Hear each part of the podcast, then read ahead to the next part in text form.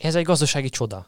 Mindenképpen. Egy és... Covid sújtotta. Azt mondták itt közgazdászok, hogy a Covid az milyen nehezen érinte a labdarúgó vállalkozásokat, az egész sportipart, hogy itt uh, csoda, hogyha talpon maradnak, bizony, hogy angol másod, harmadosztályi klubok viaskodnak a csőddel, mert ugye nem tudják kitermelni a költségüket, mert, mert, mert ott akkora lábat képviselte a működési bevételek közül például a jegybevétel, meg még a Manchester Unitednek is cashflow problémákat okozott, hogy ugye nem jött be a meccsnapi bevétel, és itt van ez a vasas, ahol egyszerűen megállíthatatlan fut a szekér, szalad a szekér.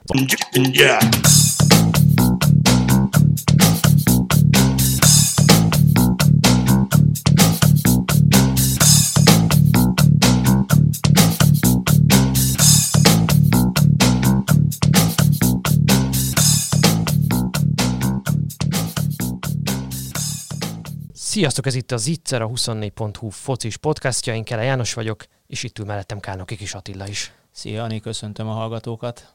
Véget ért az MB2-es bajnokság, és kiderült, hogy melyik az a két csapat, amelyik a következő szezonban az első osztályban folytathatja a szereplését.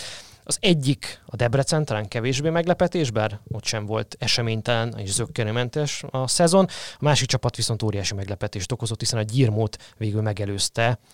Ami még nagyobb meglepetés. A Vasast. Megelőzte a Vasast. Így van, a Vasast, amely hát MB1-es gólkirályok egész sorát, talán mondhatjuk így szerződtette nyáron, és az egyik legerősebb kerettel vágott neki a másodosztályú bajnokságnak, ezzel együtt nem sikerült ezt sportszakmai téren kiaknázni ezt az előnyét.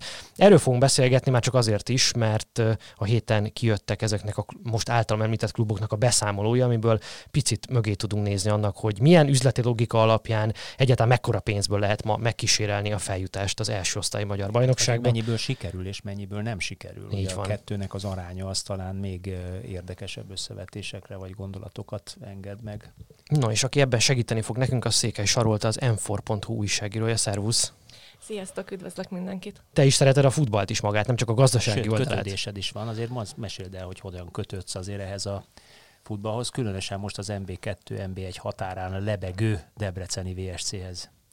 Igen, én nem csak a munkám során foglalkozom a focival, illetve annak a gazdasági oldalával, hanem, hanem magánemberként is szeretem a, ezt a sportágat. Szoktam meccsekre is járni néha-néha, hogyha úgy hozza ki a, a lépés, de a kötődésem az az, hogy én Debrecenben születtem, és elismerem, felvállalom, Debrecen szurkoló vagyok, és um, elsősorban Debrecen meccsekre szoktam járni. De jártál is azért az évek alatt, egyetemi évek alatt is feltételezem, hiszen az egyetemet is ott végezted, de ne legyél ennyire szerény, mondd el nyugodtan, hogy ott ültél a kanyarban, a lovarda, minek hívták őket, azt, a, azt az ultra csoportot, nem is tudom. Safety Prok? E, valami ilyesmi, igen.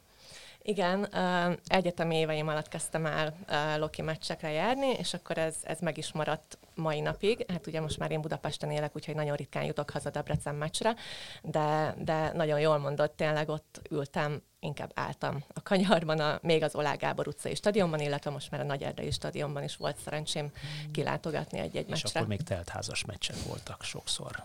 Igen, akkor még volt egy kicsit nagyobb varázsa ezeknek a találkozóknak. A jó Olá Gábor utcai pálya, igen. Én is Debrecenben egyetemistáskodtam egyébként, hogy én is jártam az Olá Gábor utcában, bár én nem vagyok olyan óriási Loki szurkoló, mert ugye egyébként nem Debrecen illetősége vagyok, de hát így még nagyobb öröm, tehát hogy egy szurkoló, aki egyébként a gazdasági részéhez is ért a focinak és szereti a focit, azt gondolom, hogy a, a lehető legjobb vendéget találtuk meg a mai adáshoz. Akkor nekinek van valami debreceni kötődésem, hogy én hajdúsági parasz gyerek vagyok, másfél no. évet éltem ott, ott születtem, úgyhogy No, hát így most azért furcsa lesz a vasas beszámolójáról beszélgetni, hát hogy ezt így lelepleztük, is. mert uh, még a végén elfogultsága vádol bennünket valaki. Azért igyekezünk. Nem erről van szó. Tartani. Nem maradunk a számok uh, talaján, szigorúan fogunk ragaszkodni hozzá. No, így van. Annyit mondj nekem, hogy elolvasva, meg te, te gyakran írsz a focinak a gazdasági aspektusairól, és ugye gyakran olvasgatsz olyan beszámolókat, amelyeket itt a futballklubokat működtető gazdasági társaságok adnak le. Uh, hogy kérdezem ezt szépen, mennyire szórakoztató ez, mennyire érdekes ez, mennyiben összehasonlíthatóak ezek a beszámolók más iparágakban működő, vagy más ágazatokban működő gazdasági társaságoknak a beszámolóival? Um, igazság szerint nem lehet egyébként ennyire általánosan um, meghatározni azt, hogy most mennyire átlátható, nem átlátható, informatív, vagy éppenséggel uh, titkolózók ezek a dokumentumok. Um, nagyon vegyes a kép. Tehát um, ugye az egyik legnagyobb kérdés mindig az szokott lenni, ami a társadalmat is foglalkoztatja, hogy mennyit keresnek a focisták. Ugye néha lehet hallani ilyen plegykákat, kiszivárgásokat, hogy mennyi fizetést kap egy-egy játékos. Na most, hogyha a beszámolóknak ezt a részét nézzük, akkor itt is van olyan, aki rossz példa, de pont a Debrecen, amely leírja, hogy hány sportoló van a alkalmazásában, és nekik mennyi a bérköltsége. Tehát, hogy ott egy egész, egész jól meg lehet határozni ezt, hogy mennyi az átlag fizetés, de hát ugye az átlaggal meg az a probléma, hogy azt ismerjük, hogy milyen egy-két nagyobb kereset az nagyon fel tudja húzni. Tehát nehéz valós képet kapni a gazdálkodásról, viszont mindenképpen iránymutató, illetve sejtetni enged dolgokat. Ami furcsa, az meg az meg látszik a számokból még így is. Melyik az első két-három mutató, amit ilyenkor megnézel?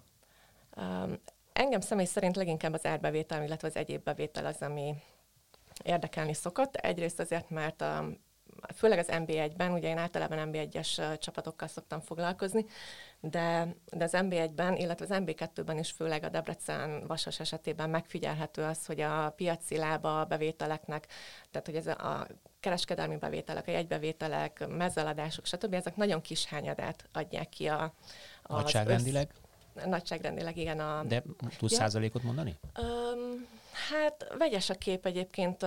Most például tavaly a Debrecennek 10%-a volt, a, ami csak jegy és bérletbevétel, Vasasnál 4%, a Gyírmótnál meg azt hiszem én egy-másfél százalék körül volt a, csak az, ami a jegy és a bérletekből jött össze. Tehát ez nagyon kevés. És um, sokkal nagyobb arányt képviselnek az egyéb bevételek. Támogatások, szponzori, rosszul mondtam, mert a szponzori az pont az értékesítési bevételben van benne, de az ilyen önkormányzati támogatás, TAO pénz, MLS támogatás, stb. stb.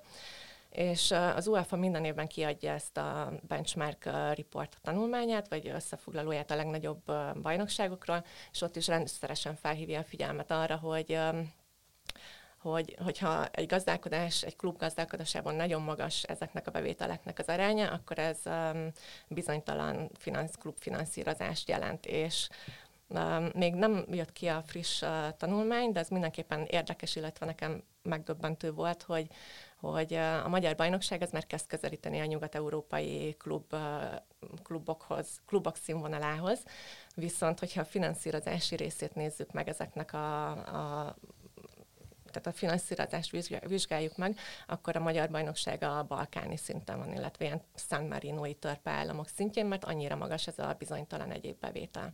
Tehát, hogy a finanszírozás arányát, vagy a bevételi források arányát nézzük, akkor ez van elcsúszva inkább a, mondjuk úgy, hogy a, a hosszú távon nehezen föntartható, hiszen nem elsősorban a piacra számító, vagy a piacra épülő bevételekből. Igen, pontosan, mert ugye, hogyha egyszer, nem tudom, olyan gazdasági helyzet alakul ki, eltűnnek a szponzorok, az önkormányzatnak nem lesz pénze támogatásra, nem jönnek ilyen tulajdonosi befizetések, akkor ugye össze fog omlani, és akkor az eddig, nem tudom, két milliárdos költségvetés, az le fog csökkenni 400 millió forintra.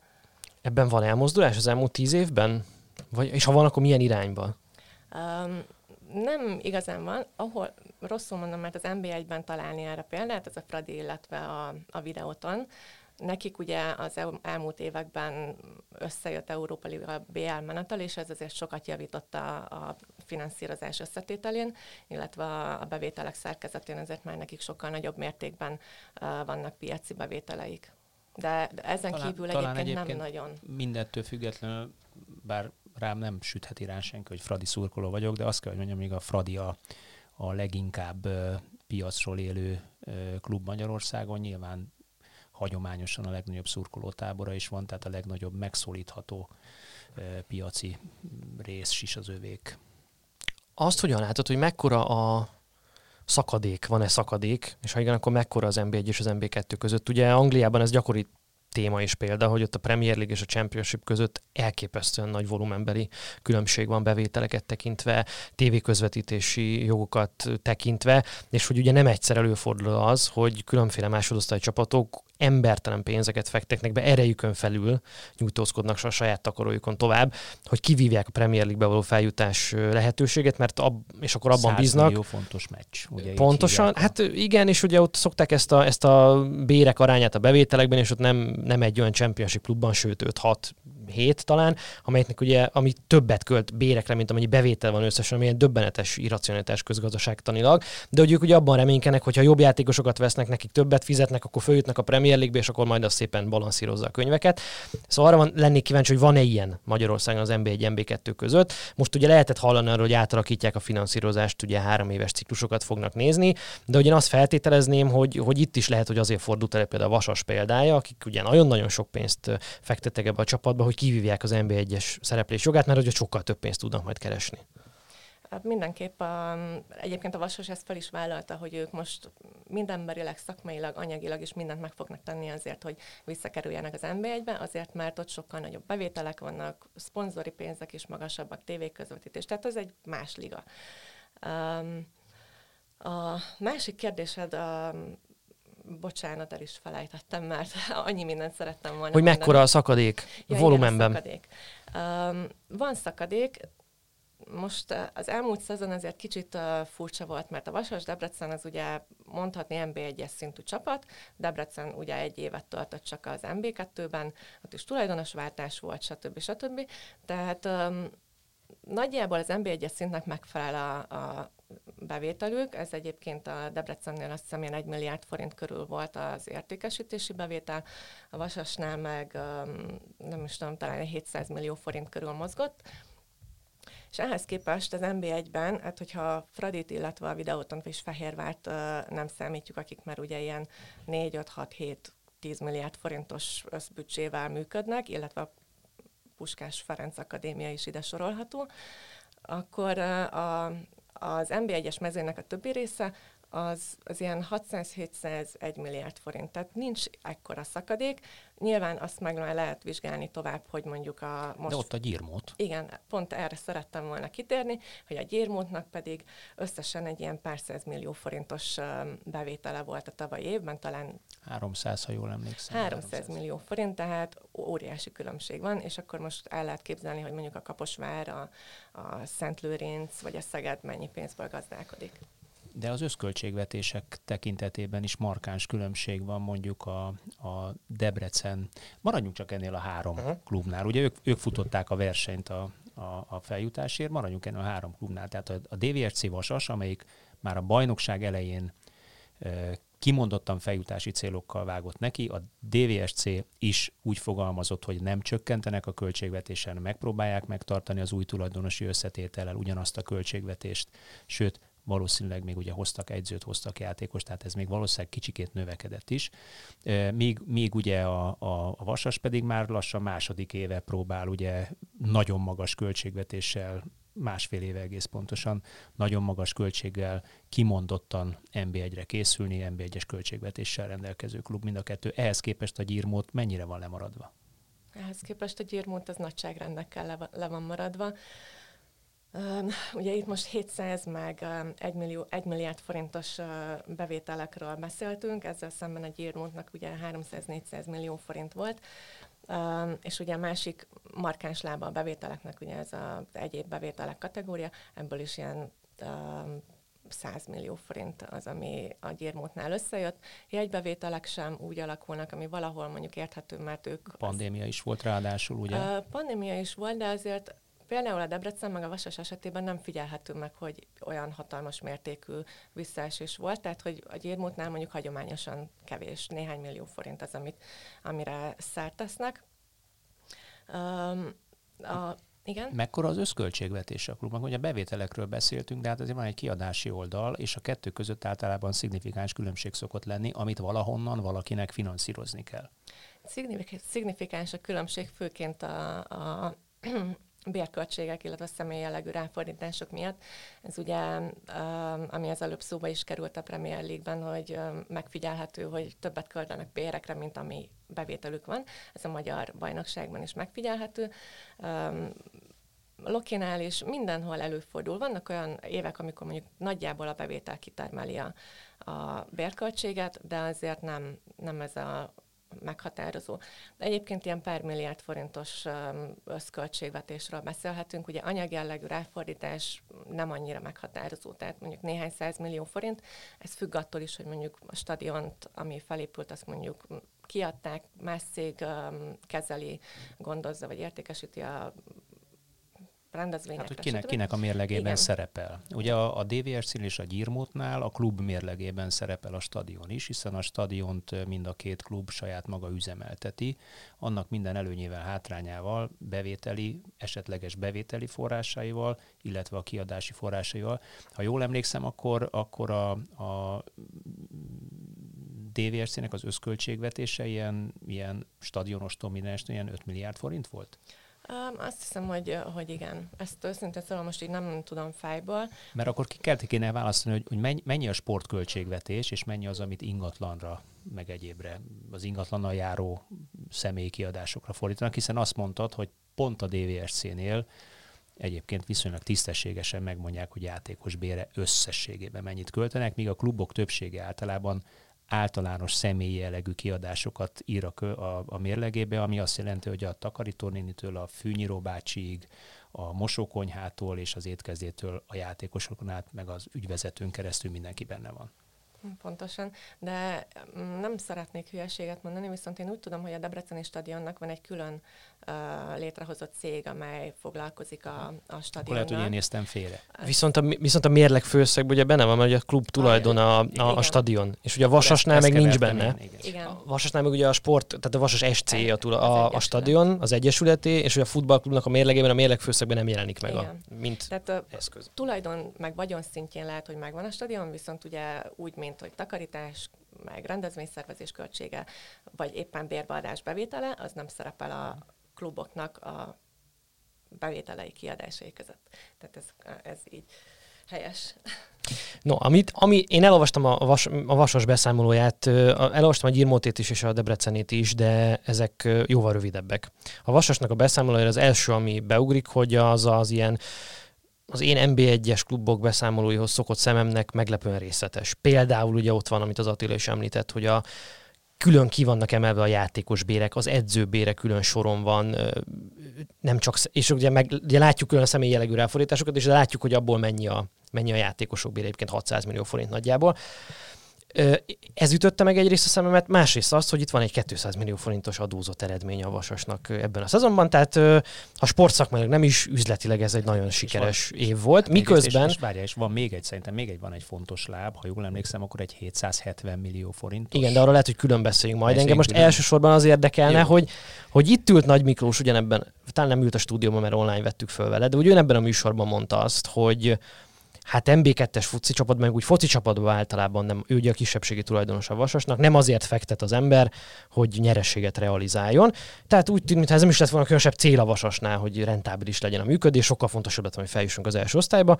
Ehhez képest sikerült egy 200 millió forintos adózott eredményt elérni, úgy, hogy ugye, amiről beszéltünk, már egy másfél milliárdos összbevétel volt, ez 13%-os profitráta. Ez mennyire megszokott a magyar futballban?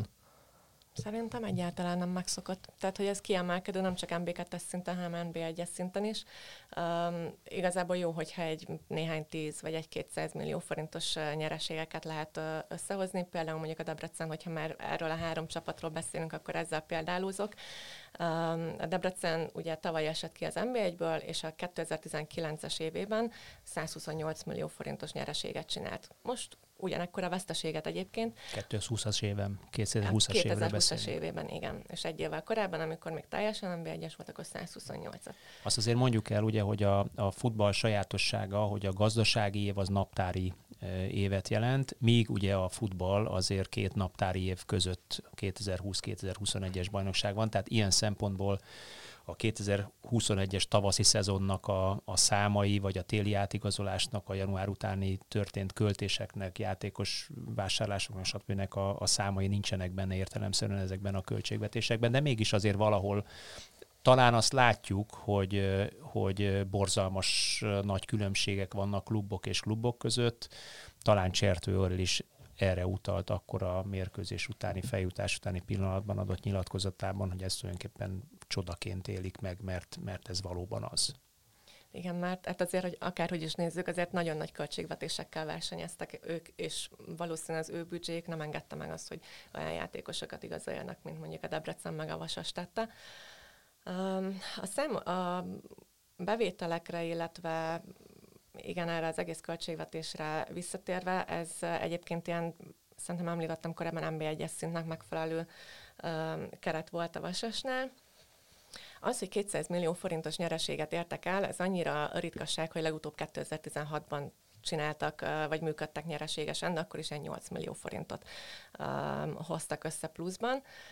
Um, én, eh, ahogy végignéztem a számokat, én arra tudok következtetni, hogy a tulajdonosok, biztos erre majd ki fogunk térni a későbbiekben, nagyon-nagyon sok pénzt raktak be a... a... Erre próbáltam utalni, amikor rám förmett a nyelő, hogy ezt majd kicsit később. Na, de hát most van a kicsit később, tehát hogy, hogy ennek a nyereségnek az elsődleges oka, ugye egyszer az a 770 millió forint, ami, hú, most nem fogom tudni fejből lehet, hogy megmondani, hogy hogyan néz ez ki a költségbeszámoló soron, hogy van megfogalmazva ez? ez? egyéb bevételeken belül van, tagi kölcsön, nem, tagi... Nem. Tulajdonosi hozzájárulás, igen, ha jól igen. emlékszem.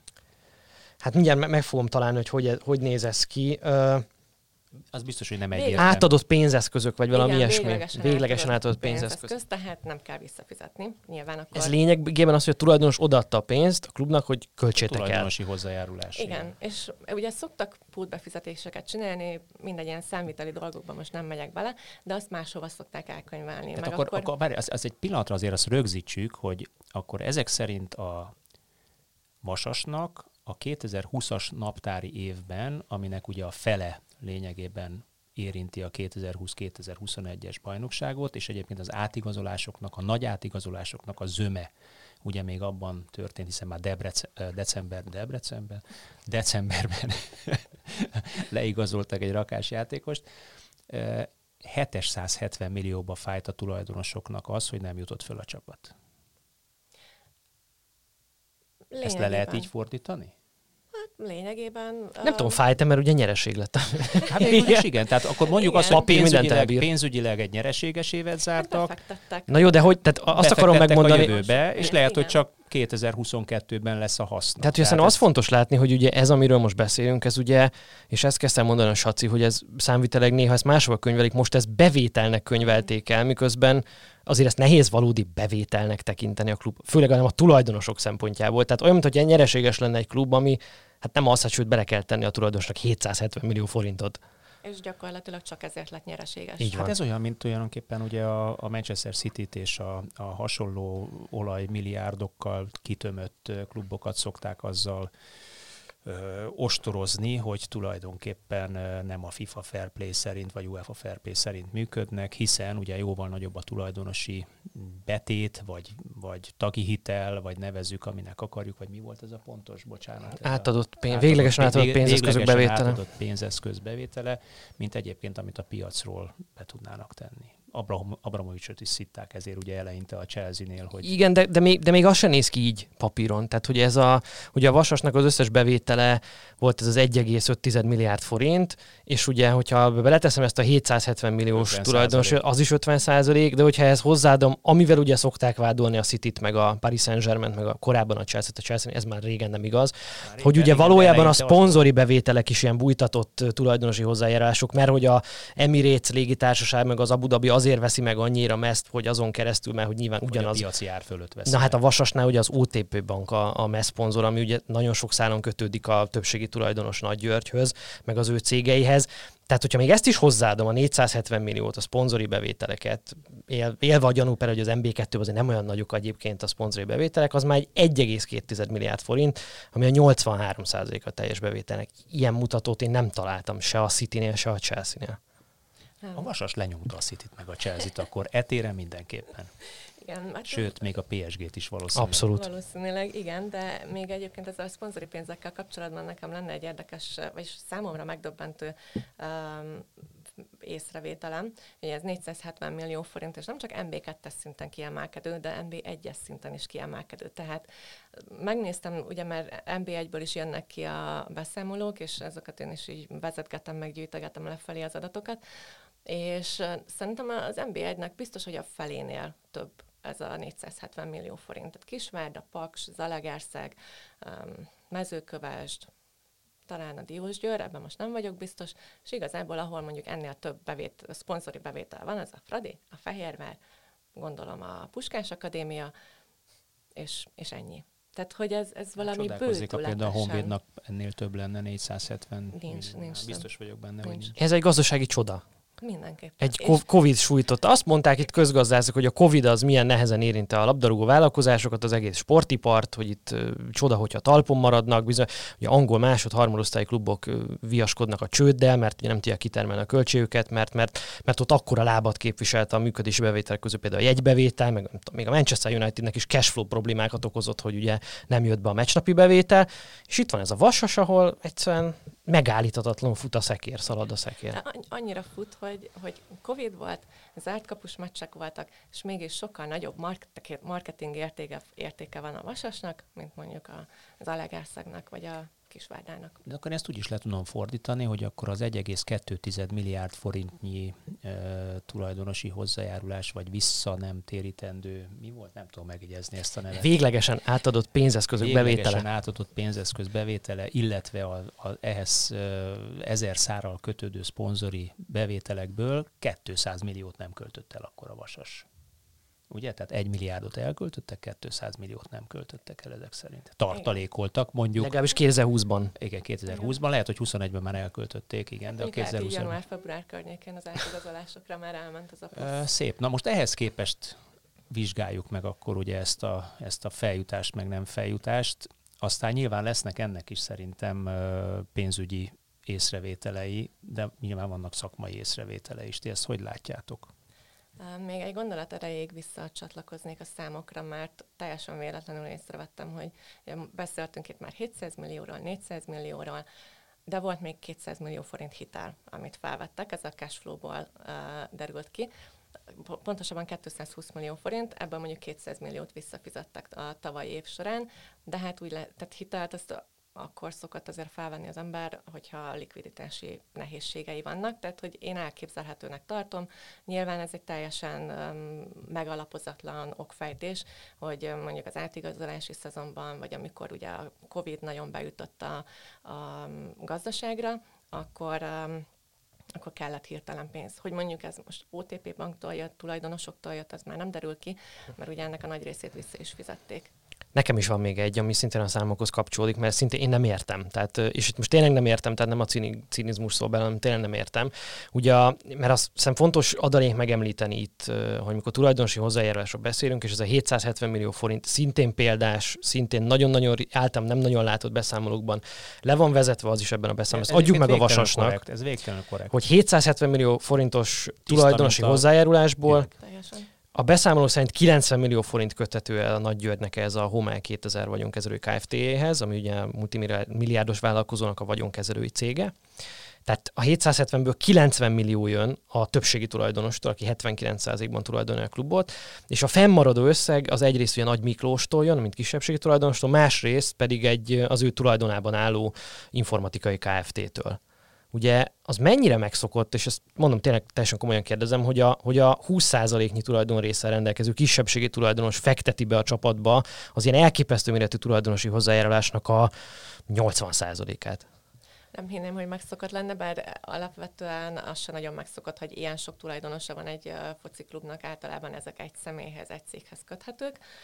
Um, nem igazán tudok rá gazdasági magyarázatot adni, valószínű, hogy a háttérben volt valami olyan um, megállapodás, hogy nem tudom, amikor tulajdonosváltás volt, akkor a Nagy György tett be valamekkora összeget, és akkor utána, hogyha szükséges, akkor a kisebbségi tulajdonos rak be, de nem, egyáltalán nem nevezhető ez megszokottnak. Én csak lefordítva, ugye, hogy én 20%-ban tulajdonolok valamit, tehát lényegében nincsen irányítási jogom egy, egy gazdasági társaság fölött, és ehhez képest beteszek nem tudom, mint fél milliárd forintot egyetlen egy évben, úgyhogy semmiféle irányítási jogom nincs a gazdasági társaságban. Hát, a, a, abban nincs, de azért egyébként sportszakmailag meg annál inkább. Tehát tulajdonképpen ilyen szempontból a Vasas kisebbségi tulajdonos a Nagy Miklós, mint a klubnak a sportigazgatója, ugye a saját szakmai tudását, hitelét is belevitte ebbe, hiszen ugye ő irányította a klubot. Amikor én megkerestem Nagy Györgyöt a, a vasárnapi mérkőzés után, akkor ő maga is a Miklóshoz irányított, és azt mondta, hogy nézd ebben a Miklós hivatott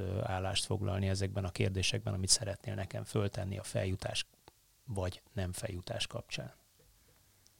Jó, tiszta sor, oké. Okay. Nem mondom, hogy értem, de tiszta sor. Figyelj, a, a, a gazdasági törvények azért nem írják elő, sőt a tulajdonosok megegyezhetnek abban is, hogy a kisebbségi tulajdonos finanszíroz mindent, a többségi tulajdonos meg csöndben marad. Tehát az, az azért nincs előírva, hogy ha én 75%-ban vagyok tulajdonos, a másik pedig 25-ben, akkor kötelezően a költségek és a, a kiadások 75%-át be Nincs előírva, csak engem nehezen győzni meg, hogy a közös cégünk valamivel te 75%-ot viszel, én finanszírozzam az egészet. Kétségtelen, hogy nem szokványos, de, de nincs, nincs előírva. Nincs, nincs. Ahogy nincs. az sincs előírva, hogy a, a, a nyereségből is ugyanilyen nincs. arányban Valóban nincs. Általában így szokott lenni, de nincs előírva. És az sincs előírva, hogy akinek több pénze van, az a végén feljut. Ettől is szép a futball. Úgyhogy tényleg Igen. beszéljünk erről. Uh, az, az, az itt az alapvető kérdés, hogy hogy ezek szerint el lehet ezt ilyen rosszul költeni, ennyi pénzt? Hát várjál, rosszul költötték el, vagy nem rosszul? Ugye ez, ez is egy, ez is egy uh-huh. vita alap. Mit, mit értünk az alatt, hogy jól elköltés, vagy rossz elköltés?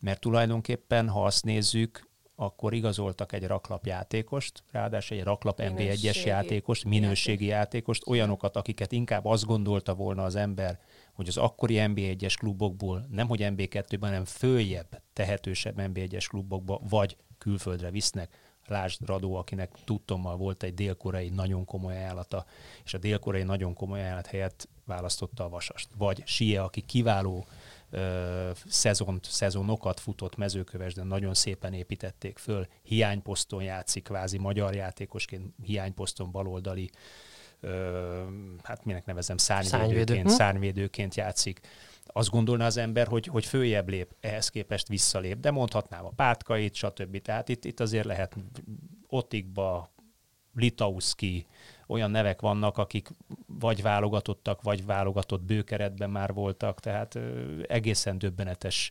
sztárparádét vonultatott fel a Vasas, és egyébként ezek a játékosok hozzá is tettek a sikerhez mindaddig, és ezért mondom, hogy azért ezzel árnyaltan érdemes szakmailag fogalmazni, amíg ugye márciusban be nem ütött a ménkű, mert a három-négy csapat kidőlt egyébként a Covid-ban, és egy másfél hónapig húzta őket a Covid. Pont ezek a játékosok dőltek ki.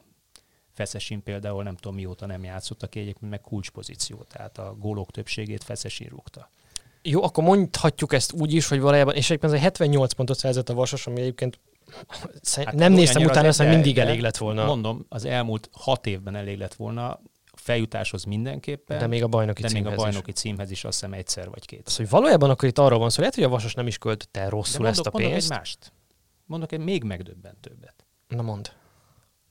Huszti Szabolcs kinevezése pillanatától kezdve a Vasas 8 ponttal többet szerzett, mint a DVSC. Miközben a Huszti Szabolcsot és a DVSC-t ünnepeljük a feljutás miatt, Aközben a Schindler Szabolcs a Vasas edzőjét, meg, meg lényegében aki, bukott aki edzőként. edzőként megnyerte a bajnokságot, így fogalmazott, Igen, összeszte a legtöbb pontot. Azért az zárbe nem volt egy szerencsés időpillanat, hát még nem. a tény is nem volt egy szerencsés időpillanatban elhangzott hát mondat, nem. de ettől még tény.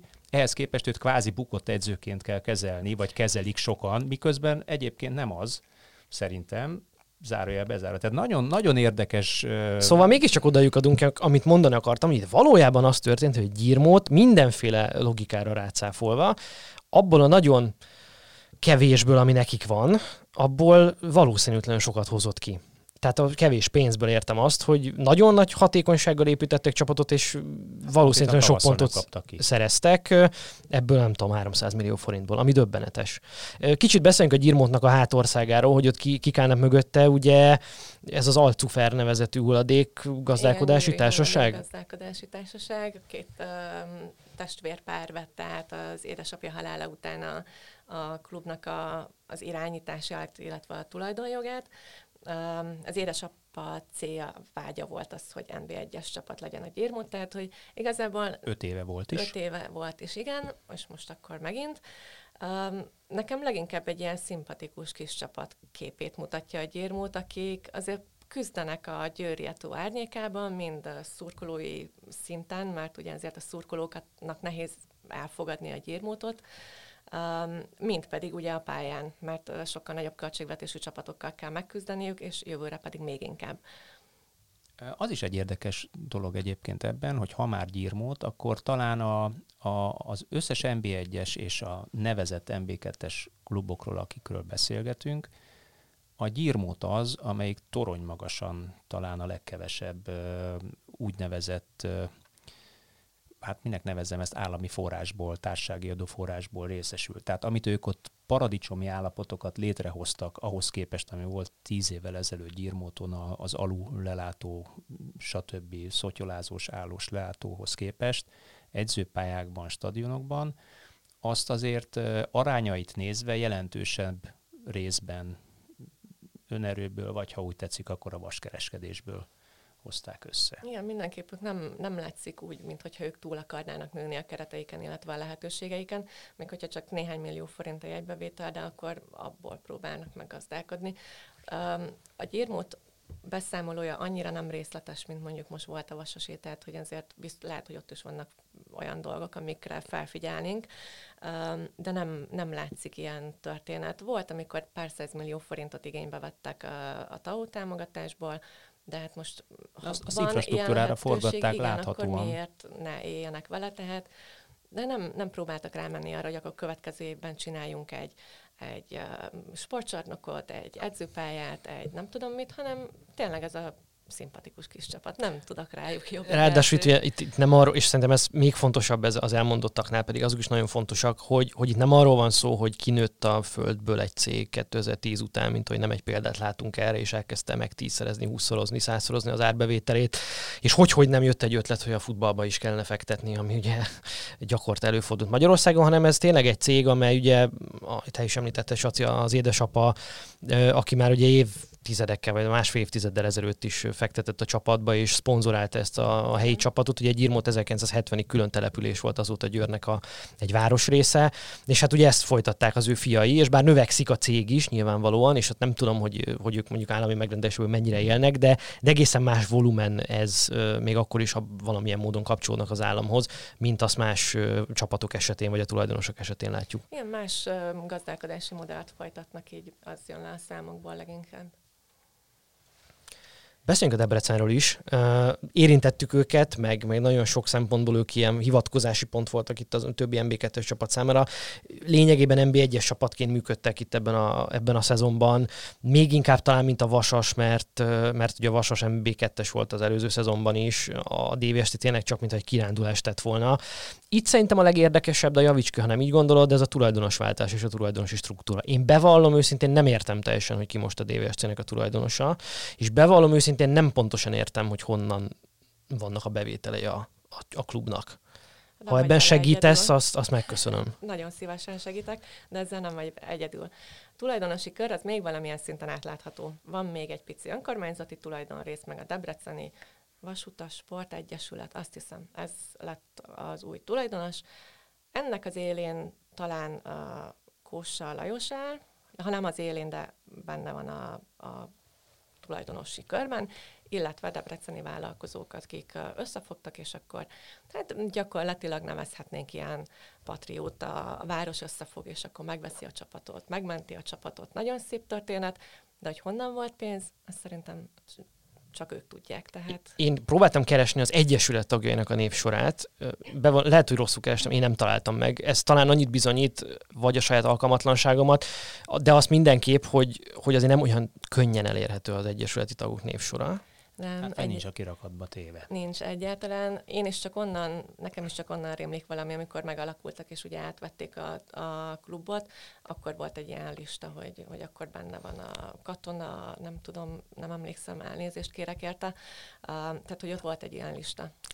A másik pedig, ami nagyon fontos, az átláthatóság szempontjából említette az önkormányzati tulajdonrészt ha jól rémlik, az 24,80 valahány százalék, és ez nem véletlenül nem 25 százalék. is ennyi volt, ha jól emlékszem. Nem, nem? ezt mondd el akkor, Saci, kérlek, hogy Na, miért 24,8 százalék, és nem 25.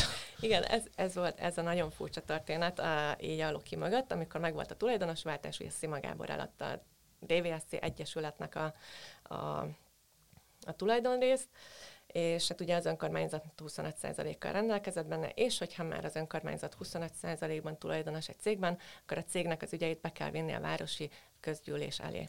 Aha, akkor ez a 12 század százalék, vagy mi ez?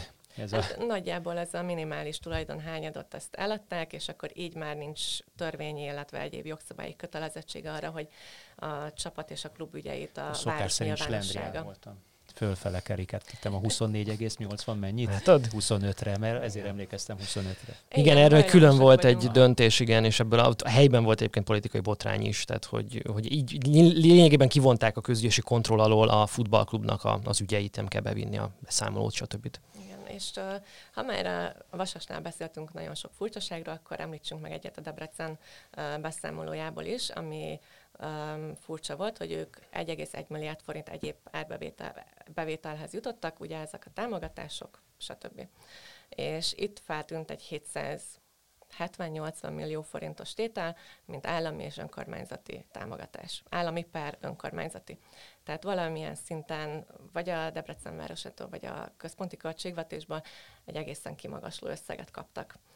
Mhm, hát akkor itt is az kisebbségi tulajdonos lényegében hát, neked lett igazad. Tök hasonló elven működik, látjátok? A, a Vasas is, meg a DVSC is. Egyszer csak előkerült úszkve 770 millió forint mind a két helyen. A pedig, semmi bű. Pedig nem szokás azért az önkormányzatoknak ekkora támogatást adni, ilyen pár száz, pár száz, bocsánat, 100, 150 millió nagyjából ez a max, amit adnak egy csapatnak, de ez is talán a Fehérvár esetében volt. Igen, miközben ugye azzal volt tele a sajtó, hogy az önkormányzatok milyen nehéz helyzetbe kerültek a járvány miatt, itt az iparüzési adóelvonás és hasonlók miatt. Bizony, de Debrecenben úgy tűnik, hogy vagy mondjuk a központi költségvetésben. Őket, igen, őket nem, kompenzálták nem egyébként. egyértelmű a leírás. Mondjuk elképzelhető, hogy ez meg az akadémiával van összefüggésben, mert ugye államilag elismert sportakadémia lett a Debreceni Akadémia is, és akkor lehet, hogy ennek köszönhető ez a 700 millió forintos nagyon kiugró tétel. Nem tudom, államilag kiemelt akadémiák egy milliárdot kapnak egyébként direkt egyenesbe a minisztériumtól, hogyha jól tudom. Bár azt nem tudom, hogy ez már a 2020-as, szerintem a 2021-es évtől kapják ők ezt. Tehát ebben a, ebben a ha jól emlékszem, a, a hírnek a dátumozására annak uh-huh. idején, tehát ebben a 2020-asban ez még valószínűleg még nem látszik. az mondjuk érdekel, hogy a, a DVSC Akadémia az egy külön történet, nem? Vagy ugyanebben a DVSC költségvetésben van benne az is? A költségvetésben benne van, tehát ez Aha. egy konszolidált beszámoló, amit a Debrecen leadott. És akkor abban az akadémia is benne az van. Az DL utánputlás akadémia is benne van, viszont azt hiszem, hogy cégvezetés meg tulajdonosi szinten is volt az elmúlt hetekben valami változtatás, hogy a kézilabda klub, meg az utánpótlás is ilyen egyvezetés, egy irányítás alá kerül. Ezt most így nagyon pontosan nem emlékszem, hogy hogy történt, de ott is voltak változások. Most leszek az ördögügyvéd, és akkor elmondom a debreceni érvelést mögött. Az ugye az, hogy azért így működik a Debrecen, ad egy, mert hogy a legsikeresebb magyarországi példa a Ferencváros a szintén ezt a típusú egyesületi tulajdoni és irányítási jogokkal egybetűzzel történetet viszi, tehát hogy ott is nem egy piaci szereplő vagy egy darab tulajdonos áll a klub mögött, hanem igazából lényegében az egyesület, vagy az állam. Mindegy. A másik pedig az, hogy hát ez nemzetközileg sem ismeretlen dolog, mert hogy a német klubok is így működnek. Ugye erről nem régiben például Petri Zsolt ugye kapcsán volt szó, hogy ott bár egyébként üzletemberek gazdasági tulajdoni hányadot, és itt megint Attilának kell igazat adjak, hát megvehetik a 75%-át a klubot működtető gazdasági társaságnak, csak az irányítási jogoknak az 50% plusz egy részvény szavazat az mindig az egyesületnél kell, hogy maradjon, tehát gyakorlatilag a tagirányítás alatt marad a, a klub. Lipcse verte ki a biztosítékot. A hát itt a Lipcse, meg ugye vannak kivételek nyilván a Volkswagen, a Wolfsburgnál, a Bayer, a Leverkusennél, tehát ahol 20 évnél messzebbre tekint vissza az a kapcsolatot, ugye lehet kivételeket tenni. Aztán Bayern Münchennél most már az Adidas, vagy az Audi, vagy talán mindketten ugye most már ebbe a körbe esnek, mint kvázi mint tulajdonosok. Na ez mennyire jogos érvelés? Tehát ez tényleg ugyanaz, amit Debrecenben látunk, mint a németországi modell? Szerintem joggal vetődik fel ez a gondolat, hogy, hogy tényleg ez volt-e a, a fejekben, amikor ezt kitalálták, ezt nyilván csak, csak ők tudják, de szerintem nem ördögtől való gondolat, hogy, hogy ezt a példát szeretnék követni, illetve ezt a gazdálkodási, finanszírozási, megműködési modellt követnék le. Ez jó vagy rossz? Vagy hogy ítéled meg? Lehet ez akár jó is? Én öm, személy szerint én nem szeretek ilyenekbe öm, belemenni, illetve megítélni, hogy most ez jó vagy rossz. Szerintem ez úgyis majd Idő idővel eldönti. fog kiderülni, mm. hogy, hogy tud-e úgy működni, meg lehet-e úgy működtetni, hogy ez mondjuk a tulajdonosi céloknak megfeleljen. Tehát, hogyha ők azt mondják, hogy nekik jó a fix NB1-es középcsapat szint, mert ott úgy el tudnak gazdálkodni, és ha néha-néha tíz évben egyszer összejön egy bajnoki cím, az szuper, hát akkor jól csinálták. Ha ők ki akarnak menni BL szintre, L szintre, nemzetközi kupaporondra, és akármit csinálnak, nem jön össze, csak pénznyelővé válik, akkor nyilván ez egy nem működő modell. Tehát szerintem itt még elég korai elkezdeni, hogy vagy megítélni ezt a dolgot. Hát nyilván mi ebben mindig érdekes, hogy, hogy ilyen intézményeket le lehet máson viszonylag könnyen, tehát hogy létrehozol jogilag egy hasonló cég struktúrát, de hogy például Németországban az igazi értékét a, a kulturális intézmény jellege adja ezeknek, tehát ha nem véletlenül van az, hogy ott nem lehet ezt az 50% plusz egyes szabályt eltörölni, hogy ott, ott valóban arról szól, hogy a tagság az abban hisz, hogy a klub egyébként képvisel valamit, hát most elég arról beszélni, hogy ugye Németországban felül a klubnév van a mezen, és alul van a játékosnak a neve, tehát hogy, de hogy ott mennyi időbe tellett, míg mely szponzort rá lehetett vinni a trikóra, meg hasonló dolgok és ugye ennek egyfajta manifestum az, hogy beengedünk tulajdonos, beengedünk tőkét, de hogy alapvetően elsősorban ez egy klub, és majd csak utána gazdasági társaság, és hogy ezekről a célokról, hogy Debrecenben nem biztos, hogy annyira sokat tudunk, hogy itt most mi a fontosabb, vagy nem tudom, hogy én lehetnék-e a Debreceni Vasutasport Egyesületnek a tagja. Szavazhatnék-e, hát, biztos. Erre akartam kitérni, hogy azért a, a, a német klubokban az a szexi, hogy ott van klubtagság. Tehát mondjuk egy Bayern Münchennek, ha jól emlékszem, 250-300 ezer klubtagja van, aki befizeti a klubtagság díjat, mondjuk hasonlítok fejből nem tudom mennyi utána kérdezik, mondjuk 100 eurót per év, és ezért Ez ő kap egy, szavazhat. És ezzel kap egy, kap egy kis kártyát, azzal szavazhat, de semmi más nem kap. Tehát ez nem kap belépést a meccsekre, ugyanúgy meg kell vegye a bérletet, de még csak kedvezményt se kap szerintem, bár lehet, hogy az kap a, a shopban mondjuk egy 5-10 százalékot, vagy valami ilyesmit, de Isten igazából a futballcsapat az igazi értékében, hogy én ott ülhetek a lelátón és láthatom mindig a meccseket, abban nincs benne. Ellenben az egy kis szavazati jog, az, az ott van, és ő az, aztól úgy érzi magát, hogy ő egyrészt adott a klubnak, most számoljuk ki gyorsan, csak ezt a 100 eurót mondom a 250 ezerrel, az egy viszonylag szép szám. Más, tehát bevételi oldalon is megvan a tagsági bevétel, másrészt meg van egy, van egy szavazati jog, ami, ami azért feltételez az, hogy, hogy nekem van egy kis erőm és egy kis beleszólásom. Ha én ügyes vagyok és összefogok 40-50 ezer klubtársammal, akkor mi mit hatékonyan tudunk beleszólni a klub érdekeibe. Hát, hogyha egyszer ide eljutna mondjuk egy magyar klub, egy így működő magyar klub, akkor én nagyon örülnék. Egyrészt azért, mert lenne valós piaci alapú vagy közösségi alapú bevétele, mondjuk maradjunk ennél az évi, mit tudom, 12 ezer forintnál, vagy mondjuk egy nullával nagyobb 120 ezer forintnál, bár az kicsit irreális talán. Az sok. De, de mondjuk lenne, lenne, lenne mondjuk egy, egy Fradinak el tudom kézzel, lehetne mondjuk 100 ezer ilyen klubtagja például, aki hajlandó csak azért beletenni, mert én, én nekem zöld a vére, a másiknak meg lila a vére, a harmadiknak meg kirmott sárga a vére, mondjuk. Na, ugye ez, ez hekkeli meg a Lipcsa, amit te is említettél, hogy a Lipcsa azt hiszem, hogy hét klubtag van talán, vagy de, de, nagyon kevés, ugye, és, hogy, ezért és ugye nem is lehetne hogy a Lipcsa tag, okay tehát hogy nem bővíthető ez tovább, és lényegében ki van pipálva ez a bizonyos egyesületi dolog, de alapvetően funkción egyesületként a Lipcse. De ugye, amit te mesélt, az tök érdekes, ugye a spanyol kluboknál Barcelona Real Madrid az elnök választását, az nem véletlenül mint egy politikai műsor, ugye, amikor még a játékosok közül is nem tudom, Piké leadja a szavazatát, és kvázi konkrétan kampányolni kell, hogy ha én leszek az elnök, akkor őt veszem meg, ha akkor őt, és tehát emlékszünk ezekre a dolgokra így, ahogy hallgattalak titeket, meg ugye nemzetközi példákat, így két dolog jutott eszembe így pont a Debrecen uh, egyesületi működésével kapcsolatban, hogy, hogy részben lehet, hogy van egyébként tényleg ilyen gondolat, hogy ezt le szeretnék másolni, de nem teljes egészében. Legalábbis engem nagyon meglepne, hogyha az, az működőképes dolog lenne, hogy, hogy akkor az XY mit tudom én, középszintű vállalkozó Debrecenben oda megy és vesz magának egyesületi tagságot, úgymond, azért, hogy neki legyen egy szavazata. Tehát, hogy nekem ez nagyon meglepne, hogy ha nagyon csúnyán fogok fogalmazni, ha nem egy választott kör lenne az Egyesület mögött, akik dönthetnek, hanem be lehet vásárolni véleményeket, még hogyha csak, vagy szavazatokat, még hogy csak egyet is.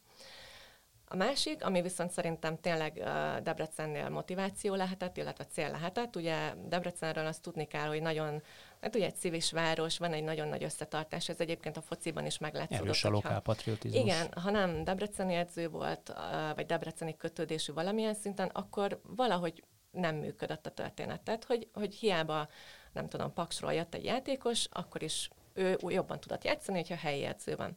Tehát ebből a szempontból meg ezt úgy szerintem követni akarják, hogy, hogy legyen egy ilyen közösségi, város szintű háttere a csapatnak, és mindenki azt érezze, hogy egy kicsit az övé is. De az, hogy ő szavazzon, szerintem azt már nem nem akarják. De lehet, hogy én vagyok ilyen nagyon rossz indulatú és, és nagyon szkeptikus, ne legyen igazam. Visszakanyarodva, és ez az utolsó kérdésem, ha te lennél most a Vasasnál döntéshozói pozícióba, akkor mi lenne a tanulsága ennek, a, ennek az idei szezonnak? Még több pénzt még több pénzt kell költeni vajon arra, hogy az NB1-be bekerüljön ez a csapat, vagy észszerűbben kell költeni, vagy csak ugyanezt kell csinálni tovább, és előbb-utóbb elég lesz a 78 pont. Szerintem még egyszer ugyanennyi pénzt nem szeretnének betolni a vasasba. Nem szeretnék a döntéshozók helyében lenni. Következtetésként meg szerintem csak azt tudnám levonni, hogy egy lapra felraktak mindent. Egyébként nem, nem egészen. Tehát a, a vasas szerződés állományának az ismeretében azért az kristálytisztán látszik, hogy ő nem, ők nem egy évre építkeztek. Tehát nem azt mondták, hogy most akkor följutunk, és akkor újra gomboljuk a kabátot, hanem úgy kötötték a szerződéseket nevezett neves játékosokkal, hogy ők a megebednek jövőre, akkor is a másodosztályba fogják húzni a szekeret és ha nem jól húzzák, akkor, akkor annak nem tudom, hogy lesz-e következménye, vagy van-e most valamiféle anyagi következménye a szerződések bérve, ez nyilván szerződési titok, de attól nem kell félni a vasasnak, hogy most akkor egyszer ez a 6-8 egykori vagy korábbi NB1-es játékos fogja magát, azt mondja, most már annyira nem szimpatikus még egy évet itt eltölteni az NB2-vel, keresünk már egy klubot magunknak, őket szerződés rögzíti. Tehát ilyen szempontból én azt gondolom, hogy a, a Nagy Miklós, mint sportigazgató, biztos, hogy ő is hibázott valahol ezeket, gondolom én át fogja ő értékelni, hogy biztos, hogy jó játékost igazoltam, vagy nem jó játékos bizonyos posztra, tehát megvannak ezek a, a, a háttér gondolkodások feltételezem, de az, hogy, az, hogy egyébként ő, ő jövőbe látóan próbált játékosokat igazolni és a klubhoz kötni, az szinte biztos. Tehát az nem valószínű, hogy mondjuk egy 2022 májusi beszélgetésen megnézzük a 2021-es beszámolót, Hát már lehet, hogy akkor is. Már lehet, hogy még magasabb számokat lehet, látunk. Hogy még Azt akartam, hogy nem biztos, hogy lesz benne 770 millió, de ahhoz, hogy ez föntartsd, ahhoz meg lehet, hogy kell megint 770 De lehet a bérkeret nem 600 igen, millió, a játékos bérkeret nem 600 millió lesz. Az jutott még eszembe, amit mondtál, tök igaz, így, így viszont két évig kell NB1-es béreket fizetni az NB2-ben. Ami szintén Kemény. nem hangzik túl. Úgyhogy úgy, úgy, úgy, úgy, ha minden igaz, még csökkenni is fognak kicsit az NB2-ben a bevételek, állami vagy az MLS bevételek. No így van, hát majd beszélünk erről a témáról, szerintem még nem ez volt az utolsó alkalom. Saci, neked köszönjük szépen, hogy itt voltál, a hallgatóink figyelmét pedig szeretném fölhívni a Sport24 nevű oldalunkra. Bizony aloldalunkra, új termékére 24.hu-nak, amely lényegében előfizetéses kontentet kínál sport témában, válogatott szerzőkkel. Azért merem ezt így mondani, mert Attila és én is ott vagyunk a csapatban, meg még sokan mások. De, de is ez a lényeg, hanem szívünk szerint inkább olyan tartalommal, ami talán máshol nem érhető el a magyar médiában. Olyan exkluzív tartalmakat próbálunk adni, írni. Sokszínű tartalmak? Sok-sok tényleg remek szerzővel sokszínű A tartalmak. szép irodalomtól az elemzésekig? Ami, ami talán megéri azt a érdeklődésre minimális, tarthat kis számot. Így van. Most bevezetőára 490 forint havonta. Nem egy nagy tétel. Szerintem sem, ezért minimum 24 írást tudunk garantálni a szerzőinktől, de hát szerintem lesz ez még több, és ugye közeleg a Futball Európa bajnokság, az sem múlik majd el nyomtalanul, sem itt az Itzerben, sem a Sport 24-ben, de majd erről a maga idejében fogunk kommunikálni. Most köszönjük szépen a figyelmeteket, tartsatok velünk a jövő héten is, sziasztok! Köszönjük, sziasztok! Köszönöm én is a lehetőséget, sziasztok!